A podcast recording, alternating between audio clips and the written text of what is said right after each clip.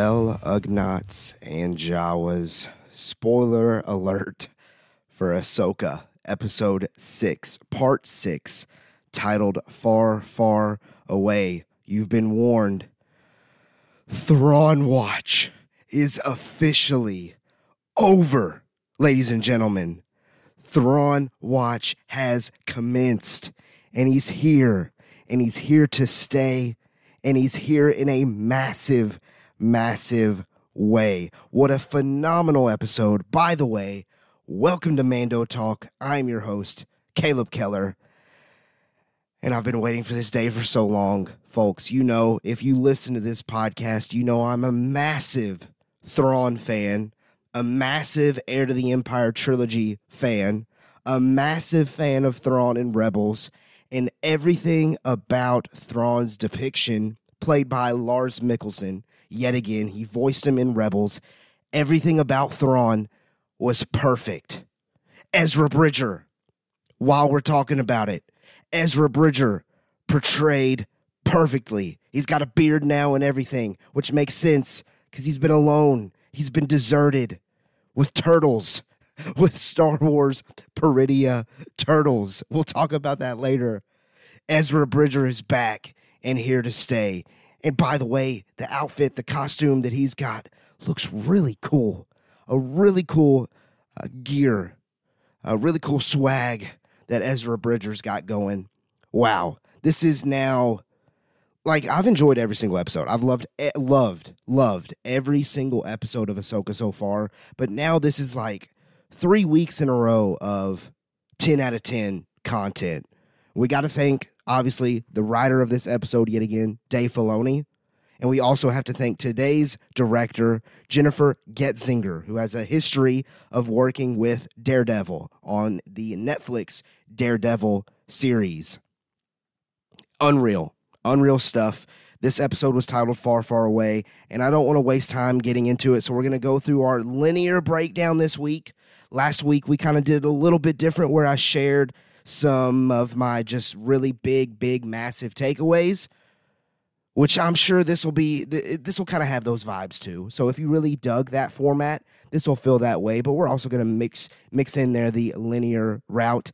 Um, if you like what you're seeing here, make sure you hit subscribe wherever you're listening. Uh, if you're on podcast platforms, again, please, please, please, please, I can't stress this enough. Give me a five star rating. It really helps. This season, the listenership has been phenomenal. It's right on par with The Mandalorian season three, which was the biggest season of Star Wars television that Mando Talk has ever had. And uh, it's really humbling because it's, it's just me here and just enough of you, if not more, as much of you, if not more, want to still listen to what I have to say about Star Wars. So I really appreciate that. Uh, give me five stars, subscribe, comment, like, talk to me. I can't wait to hear from you all, but let's dive in. So, first thing that happens in this episode Ahsoka voices concern that Sabine went willingly with Baylan, which she totally did. Uh, so, warranted concern there. Huyang shares that perhaps for Sabine, that was the only choice. This is an interesting conversation, in my opinion, of Huyang pushing back on the Jedi instincts that Ahsoka naturally runs through mentally. And Ahsoka, of course, didn't really dig that, so she playfully doesn't appreciate this and asks Huyang to tell one of his history lessons of the galaxy instead. And he begins by saying a long time ago in a galaxy far, far away, which was phenomenal. I mean, yeah, maybe a little on, on the nose for some of you, but I loved it because uh, it just immediately put a smile on my face. I knew that we were going to have a lot of fun with this episode. And then, of course, after that line, we get the title of the episode, Far, Far Away, which is very fitting because this is the only moment that we spend with Ahsoka and the only moment that we spend in the galaxy that we know of in the entire episode. The rest of the episode is dedicated to this new galaxy, to Peridea, to the villains, to Sabine, Ezra, turtles. it was great, and and I'm sure some some criticism could be that it's slower paced than the others, but I loved it. This was the perfect time to really dive into the lore the the magic of it all, and we'll get to that in a second. The world building of this new galaxy, like the villains are a full episode ahead of our heroes, so it was only fair and only right to then have a full on episode spent with the villains and not with Ahsoka. And I get it, the show's called Ahsoka, and this episode though really felt heavily like a mixture of Rebel season five and a continuation of the Ahsoka story but of course, me as the Rebels fan, I really dug that. So really love that those opening scenes there between Ahsoka and Huyang. I love the dynamic of that conversation of Huyang continually reminding Ahsoka, look, maybe your your Jedi instincts that you're traditionally used to, that doesn't necessarily apply to everyone. Like Sabine's choice, in her opinion, in her eyes, were the was the only choice in that moment. And and I feel like that's applicable to a lot of us. Um, the audience, me, like in the moment, if I was Sabine, yeah, I mean, uh, seemingly Ahsoka died. The only thing you have left in the galaxy is the possibility of Ezra being out there. So at the in the moment, you didn't really care about the the fate of the galaxy because you were more so just worried about the only remaining family that you have. At least you thought in that moment, at least, because you thought Ahsoka was gone. So I understand that. I understand this dynamic, and I also understand the lesson that Huyang is trying to give Ahsoka here. All right, continuing on the episode, Sabine is imprisoned on the Eye of Sion as Baylan converses with her outside of the cell, kind of taunting her a little bit. Sabine is feeling as though Baylan is ignoring their deal. Baylan then kind of walks away, like again, he's just toying with her, walks away, goes to Morgan, shares that he believes Sabine's focus on Ezra blinds her and she will still be a use to them and their mission. Suddenly, the villains exit hyperspace into this new galaxy. And this is where the episode just then continued dropping banger after banger after banger after banger. It was just all epic from here on out. They arrive on Peridea, where Morgan shares is the ancient homeworld of her ancestors, the Dathomiri, which I don't know. And again, if you don't know, I record these podcasts immediately after watching the episode. So I'm sitting in my living room. I haven't really dug in. I haven't gone to Wikipedia or anything like that. I don't know if in traditional canon, if this Peridea location is the ancient homeworld of the Dathomiri people, of the witches, of the Night Sisters.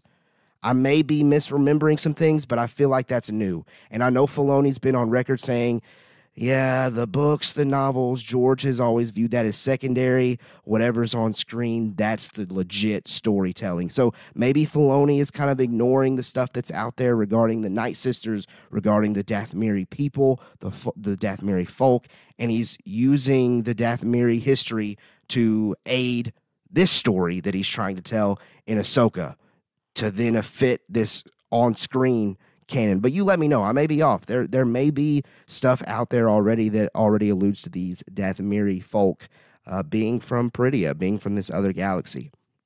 Continuing on here, Baylan confirms this was mentioned in the Jedi archives as a migration route for the Purrgil. We've already gotten kind of allusions to that throughout this show. Morgan shares Dathomiri rode the creatures before time was counted.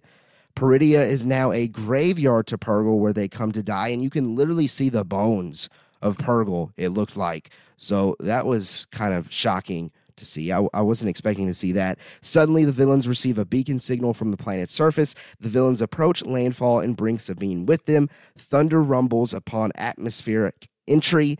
Statues of ancient Dathomiri can be seen, ancient Night Sisters, and the villains land at a very eerie eerie temple. So I really love the conversation pieces that were occurring on here, really setting the stage, getting you this eerie feeling as we approach landfall on Peridea. Well, the group then walks upon a trio of Night Sisters in a location similar to the one at Seatos, and one of the sisters, and really later in the episode, all of the sisters are referred to as the Great Mother.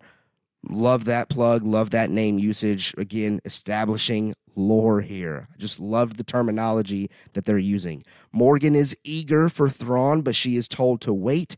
Sabine is told that she reeks of Jedi, according to those witches, as she is restrained by Night Sister magic. And Sabine is then put in a prison at the temple. So again, reminder, if you haven't seen Clone Wars, the Dathomiri, these Night Sisters, the Great Mother, there's of course the Great Mother Talzin, I think that's her name. Again, fresh off the watch, haven't done the research, haven't reminded myself of all the Clone Wars, but I think it's something like that. Um, all stuff that if you've watched Clone Wars, this is all terminology that's not new to you. All of this witchcraft that we're seeing, like the way that Sabine's restrained, none of that's new to you. But if you only watch live action stuff, and I would even add uh, Jedi Fallen Order to that because we see a Night Sister in there. I don't know if if a Night Sister's in Jedi Survivor because I haven't played it. Uh, but anyway, all stuff that if you if you take in everything Star Wars, nothing new here. Uh, but if you only watch on screen, yeah, this is some terminology that's new, that's cool, that's different from anything you've seen before. So I'm sure that's exciting. Now, this may just be me, uh, and I may mispronounce this because it's been a minute since I've watched it. Uh, Dune, uh, the Dune movie uh, with Timothée Chalamet in it as uh, Paul Atreides. These Night Sisters, and I've never gotten these vibes from the Night Sisters before in Clone Wars, but the way that Filoni decided to at least show the Night Sisters here in live action, the Night Sisters really reminded me of the Bene Gesserit. I think that's how you say it. It's essentially the witches in in Dune, uh, where they're kind of like able to foresee the future, or at least like do some things to plant what the future is going to be like. Uh, they're very much so able to do that kind of stuff. But that's really just witch vibes in general. Uh, so just just got those vibes though heavily. A few times I got some Dune vibes, of course, in this uh, episode, which for me is awesome because I loved that movie. Loved that movie. Hate that Dune Part 2 has been moved to next year. But anyway, this is a Star Wars podcast. So, moving on. Baylan shares he heard stories of these things at the temple. He's now conversating with Shin. They're kind of off to the side. And it's revealed Shin wasn't raised at the temple. So I know we've been speculating okay, what's Shin's past? What's she got going on? Well, we got some hints in this episode. Shin shares her disliking of all this. She literally says the quote, sometimes stories are just stories, referring to she doesn't know if she believes all this witchcraft stuff that she's hearing about and seeing.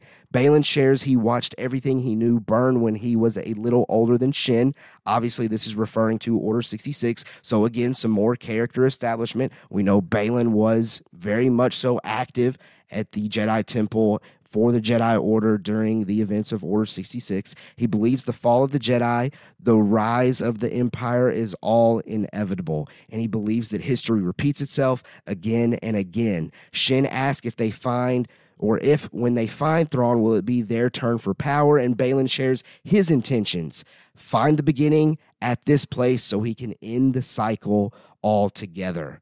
So Baylan has an interest in somehow connecting with the magic that's going on here to go back all the way to the beginning. And I don't know what his definition of beginning is, but it sounds like he's trying to somehow go back in time. I don't know, and somehow prevent this cycling, this wheel, this this ever revolving pattern that happens in the galaxy of rise of heroes, fall of heroes, rise of villains, rise of heroes, fall of heroes, rise of villains, like just that repeated pattern. And obviously, that's what keeps happening in Star Wars. That's how we got the sequel trilogy, of course, because the villains rose again, then the heroes rose again. Like it's just repeated, repeated. Baylan gets it. He understands that. That's a very interesting take. And that was uh, really cool to see. Now, one thing I want to point out, and I don't know if I already said it. Yeah, I did. I did. This location that they're on, very similar to that location on Seatos. I definitely said that. Definitely want to make sure that I pointed that out, though. Okay, let's see. Moving on. Sabine attempts to break out of the prison by using the force. She begins to believe she is using it, but really, what's moving the door or shaking the door that she's trying to use the force to uh, open was an Imperial Star Destroyer. Now, this isn't just any Imperial Star Destroyer, this is the Chimera. This is the Star Destroyer that is most notably Thrawn's. This was first established in Heir to the Empire. Filoni decided to reuse that idea in Rebels, and this is the same ship that Thrawn and Ezra vanished on at the end of Rebels, in the finale of Rebels. So again, if you're a diehard Rebels fan, you're floored at this moment alone. Just seeing this Star Destroyer. If you're not a diehard Rebels fan, just seeing the way that they shot that Star Destroyer alone was super cool. And then again, it just gets even better. I want to remind you Thrawn Watch is over, ladies and gentlemen. Thrawn arrives with a massive army full of what they call in the titles, or subtitles rather, night troopers. And his main soldier, Enoch, who is the captain of his guard, who has a golden face. Everyone is chanting, Thrawn, Thrawn, Thrawn, Thrawn, Thrawn, as he works his way through the soldiers. Thrawn thanks, so Thrawn officially gets to our villains. Thrawn thanks the Great Mothers and Morgan Elsbeth. Morgan informs him that it will take three rotations before they are ready to leave and head toward the normal galaxy. The witches inform Thrawn they have a prisoner that they did not foresee. The prisoner, of course, is Sabine Wren. And this is where, ooh, it was so cool to hear Thrawn say Sabine Wren yet again. He's like, ah, a familiar name or something like that. And of course, I don't do the voice justice at all, by the way. Thrawn eventually thanks Baylan as well for this because he believes Sabine can serve them well too. Thrawn recognizes Baylan Skoll as General Baylan Skoll, which then confirms that Baylan served during the Clone Wars. Oh my gosh, folks, this scene was everything that I ever wanted out of a Thrawn live action appearance. This might be a hot take, it might be recency bias, but this is the best villain entrance in Star Wars history. You're throwing stuff at me. Yeah, that's probably a bad take. Think back to Return of the Jedi with Palpatine. Um, I mean, that's that's really what this was inspired by. Definitely. Like Thrawn's just working his way through his soldiers. Yeah, super dope, super cool. It I'll say okay, I'll retract. It's up there. It's up there with one of the greatest villain entries in Star Wars history. Now I want to backtrack to that night trooper idea. So I'm going to assume because obviously I don't think that Thrawn has the ability to get all of these troopers on his own. There's definitely some witch magic going on here. And I even think, and this is probably in my notes, so maybe I won't speak to it a ton right now, but later in the episode, you see tubes of people being transported onto the Star Destroyer. I'm wondering if those are soldiers that are being worked on to then become part of his fleet, to become part of his army. But regardless, especially with the subtitles confirming that those troopers are called night troopers, I don't think those are real people under the armor, except maybe Enoch. I think he might be real. But I think it's like Merrick or Mar- Mar- Marek, whatever, whatever that dude's name was, Merrick, the dude that got cut and suddenly became just green smoke. Night Sister magic. I think that's what's going on here. All of this, this entire army is Night Sister magic, not real people, but they're able to at least form themselves into a human body type to where they're able to battle and, and help the cause as far as helping Thrawn and, and things like that. What an incredible scene. Uh, I will be rewatching that scene for many, many days and months and years to come. It was so cool. It was so cool. I'm trying to think if there's anything else in there that I really need to break down, but other than it just being absolutely awesome just absolutely awesome. And after a second, third, fourth watch, I'll think of stuff to say. So that's where you want to follow me on TikTok at Casual Geek Clips or subscribe to the YouTube channel because usually I do additional content throughout the week once I formulate even more opinions and takes of the episode. All right, continuing on then. I could talk about that one moment forever, but I don't want to do that to you. Anyway, moving on. Sabine is brought to Thrawn, and he decides to let her go as she has brought his way out of this galaxy to him. Thrawn shares that he may be dead. As far as Ezra goes, Thrawn shares that Ezra may be dead, and once they leave, she will be stranded there forever.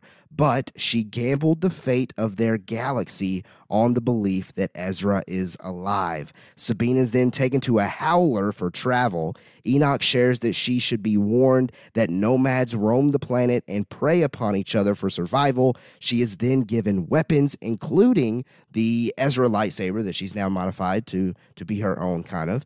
And Enoch delivers a fantastic line of, Die well. Great delivery there, dude. Uh, Sabine leaves in search of Ezra. Thrawn orders Baylan and Shin to follow her, and if she finds Ezra, or excuse me, yeah, if Sabine finds Ezra, then Baylan and Shin need to attempt to kill them both. Great moment here. Great opportunity to see Thrawn and Sabine come face to face. If you're a Rebels fan, not the first time, as far as Thrawn being very familiar with Sabine's work, her artwork, and there's even allusion to uh, Thrawn being infatuated with art later in this episode and just infatuated with learning everything about his villain. That defines Thrawn. Thrawn loves to know every single detail about who he's up against because he uses every minute detail to inform his decisions. And that's what makes him so powerful and such a great villain. He's so calculated in everything that he does, and you can definitely tell that in this one episode alone. And I can't wait to see more of Thrawn. But we're not done with Thrawn. We'll come back to him a couple more times in this episode. Well, Sabine goes out. She's ambushed by nomads. She ignites the lightsaber after being beaten up a good bit and begins going ham. However, unfortunately, in the battle, her tracking device of locating Ezra's lost whereabouts is destroyed. All right. Cool moment there. I liked the the nomads. This felt very Star Warsy. It definitely reminded me of several Star Wars uh, plot points throughout the franchise. But most notably, it reminds me of I think it's like chapter two of The Mandalorian when Din Djarin is first transporting Grogu and these uh, bounty hunters just come out of nowhere and start attacking. So yeah, very much so like that very much so like that. It's just in the DNA of Star Wars. So I love that kind of stuff. Well, again, I've already alluded to this, but tubes of people are loaded upon the Chimera. Thrawn shares that it doesn't matter whether Ezra and Sabine and Baylan and Shin are killed or left there. The main objective is to leave for their galaxy. Thrawn doesn't care about Baylan or Shin. He's made that very clear, and I think that makes sense. At the end of the day, Thrawn is most concerned with getting his fleet, his soldiers, the Night Sisters, the things that have gotten him to where he's at now. He's worried about getting all of them and himself back to the galaxy to cause all kinds of havoc, whether that includes Baylan and Shin or not. If it does, probably great for him. Like it's just more power that he could use. But and again, maybe this is my this this is me this is my knowledge of Heir to the Empire. Uh, there's a dark Jedi or a cloned dark Jedi uh, in that Heir to the Empire trilogy. Thrawn really just uses him as a weapon. Thrawn, you can tell, really doesn't like like the dude or love the dude. He just fully takes advantage of his powers. If if Baylan and Shin make it back to the normal galaxy with them, that's all it's going to be. He's not going to view them as people that he can absolutely rely on to get things done. Like, yeah, he's going to trust them in some cases, but he knows that because they have force abilities, they have ulterior motive. And clearly they do. Baylan talks about it later in the episode. So that's just something to keep in mind. Uh, that Thrawn is very much so aware of Baylan and Shin's intentions here. They've got their own thing, as well as Thrawn having his own thing. If they're with him, great. If not, great. He's fine with either way as long as all of these Force users are left behind or dead on this galaxy. Like that would be the that would be the best worst case scenario uh, for him. So all good things for for him at least, so he believes. All right, next up. Sabine and the Howler quickly gain companionship. The Howler begins using its trout to smell Ezra out, I think, or at least he smells something. And I guess I know what that something is, and you know what that something is. The Howler travels to water and stumbles upon a Star Wars turtle. In the subtitles, it was referred to as Little Noti, which I believe then later in the episode, the subtitles alert to all of them speaking the language of Noti. So I think that's just a dialect, Not necessarily what this not necessarily what this species is called, but I could be over analyzing that. We're just going to keep referencing them as Star Wars turtles. Why not?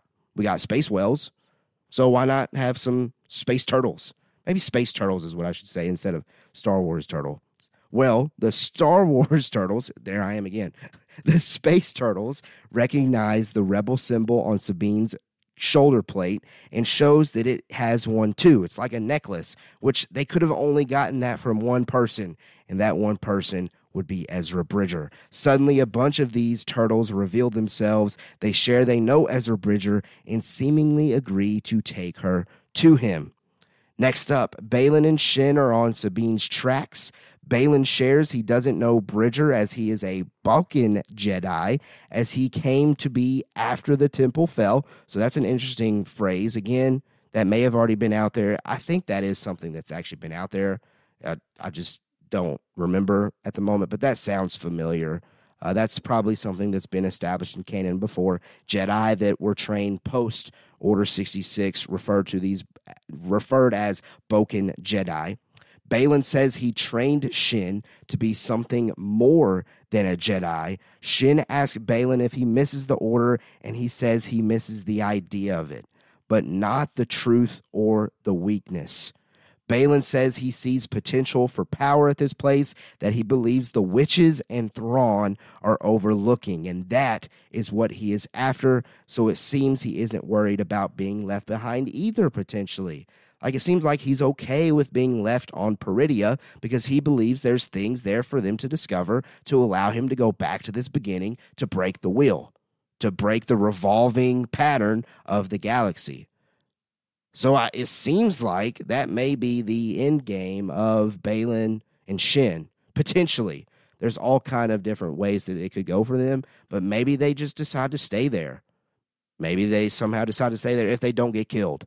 Like I don't at this point now I'm wondering if they do come back because they don't have any necessarily any interest to go back. At least not at the moment it seems. They just want to figure out how to go back to the beginning to to break all of this. So who knows? We'll see, but but but the mind is rolling with uh with what Baylan and Shin are up to because that's the last time that we see them. And we see them kind of facing off with these locals, these nomads I'm assuming they're going to start like just slaughtering people if they have to. Baylan tells Shin, you know, put your lightsaber down. There's no need for bloodshed. So maybe not. But I'm very interested to see the angle that Baylan and Shin take the rest of the way, the rest of the series with the with the two episodes that we have left. And one thing that's interesting to me is what does Baylan think that he's going to find that the witches are overlooking? The seemingly these witches are able to sometimes be able to tell the future potentially they're also able to impact the present so i'm wondering what does he think that that's out there that the witches and Thrawn are overlooking i don't know maybe he's trying maybe maybe Baylan's trying to access the world between worlds somehow because if he accesses the world between worlds he can find a portal that takes him back to the beginning he goes through that portal and he does whatever he feels like he needs to do to break the will. I keep saying break the will. I think that's a Game of Thrones terminology, but it makes sense. Um, he's trying to go back to the beginning. Maybe he's trying to access the the world between worlds and and do it that route. Who knows? We'll see. But you let me know what's your theory. What what are Baylan and Shin up to? Obviously, they're going to end up coming face to face with Sabine and Ezra at some point, and maybe Ahsoka again. So uh, I look forward to it. I look forward to it. Okay, the turtles take Sabine on their or to their civilization. And then the moment happens, guys. Ezra Bridger, and this is where I begin to tear up. So with the Thrawn reveal, I was like standing up and running around my living room. With the Ezra Bridger reveal, like I was sitting down on the edge of my seat, crying, weeping, because we finally got this this moment where they get to be together again, where they get to share their friendship, their their love for each other. And I don't mean like a relationship. They could be a relationship, they could not be. I think it's more so a brother sister type of relationship. They have a love for each other though with everything they've been through together. And it was really cool to see that come back together again. These two characters I love so much. Well, Ezra Bridger says the quote, I knew I could count on you, though it sure took you long enough. And then Sabine, obviously, they kind of go back and forth. Ezra's like, Well, did my plan even work? And Sabine, of course, shares that his plan did ultimately work. Like Lothal was freed, the Empire was defeated.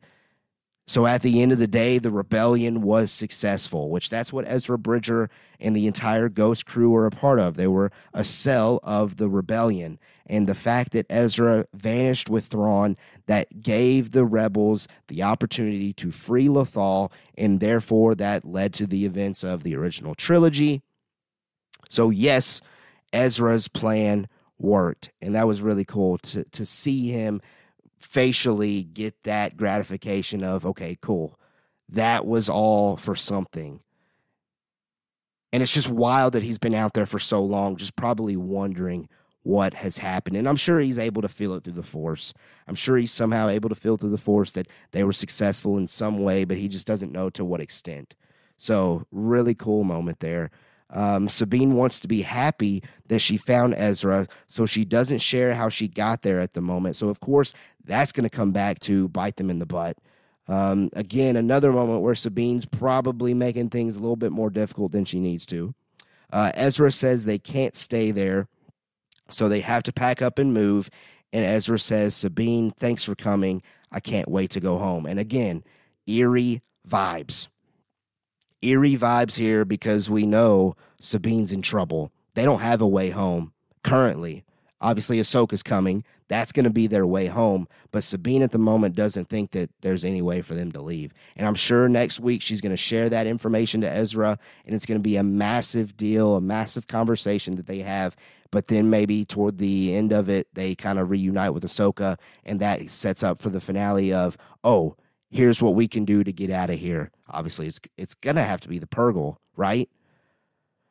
But yeah, very very heavy stuff there with with Ezra and Sabine. My Rebels fandom was very pleased with this reveal, and I have to admit again, I was shocked that we got both of these characters in this episode, Thrawn and Ezra. Usually, the Disney Plus formula is to save at least one of the big characters for the finale, or at least the penultimate episode. Nah, they went ahead and showed them both, which is exciting for me because that leaves more time to do other big things with these final two episodes. All right, final moments and final note that I have for episode six. The Great Mothers share that another Jedi is coming. Thrawn asks if it could be the recently deceased Jedi, Ahsoka Tano. Morgan shares this is impossible and Thrawn pushes back, saying death and resurrection are common deceptions played out by both Night Sister and Jedi. So, Morgan, you should know better. You should know better than that, is what Thrawn's essentially saying. Morgan says Baylan assured her that Ahsoka was dead, but Thrawn says we must regard Baylan as flawed as he was former Jedi. Again, there's that illusion that he doesn't quite vibe with Jedi. He doesn't fully trust them. He'll use them, he'll use the Force abilities if it works for him, but if it doesn't work for him, he's okay with cutting those ties. Where are we at?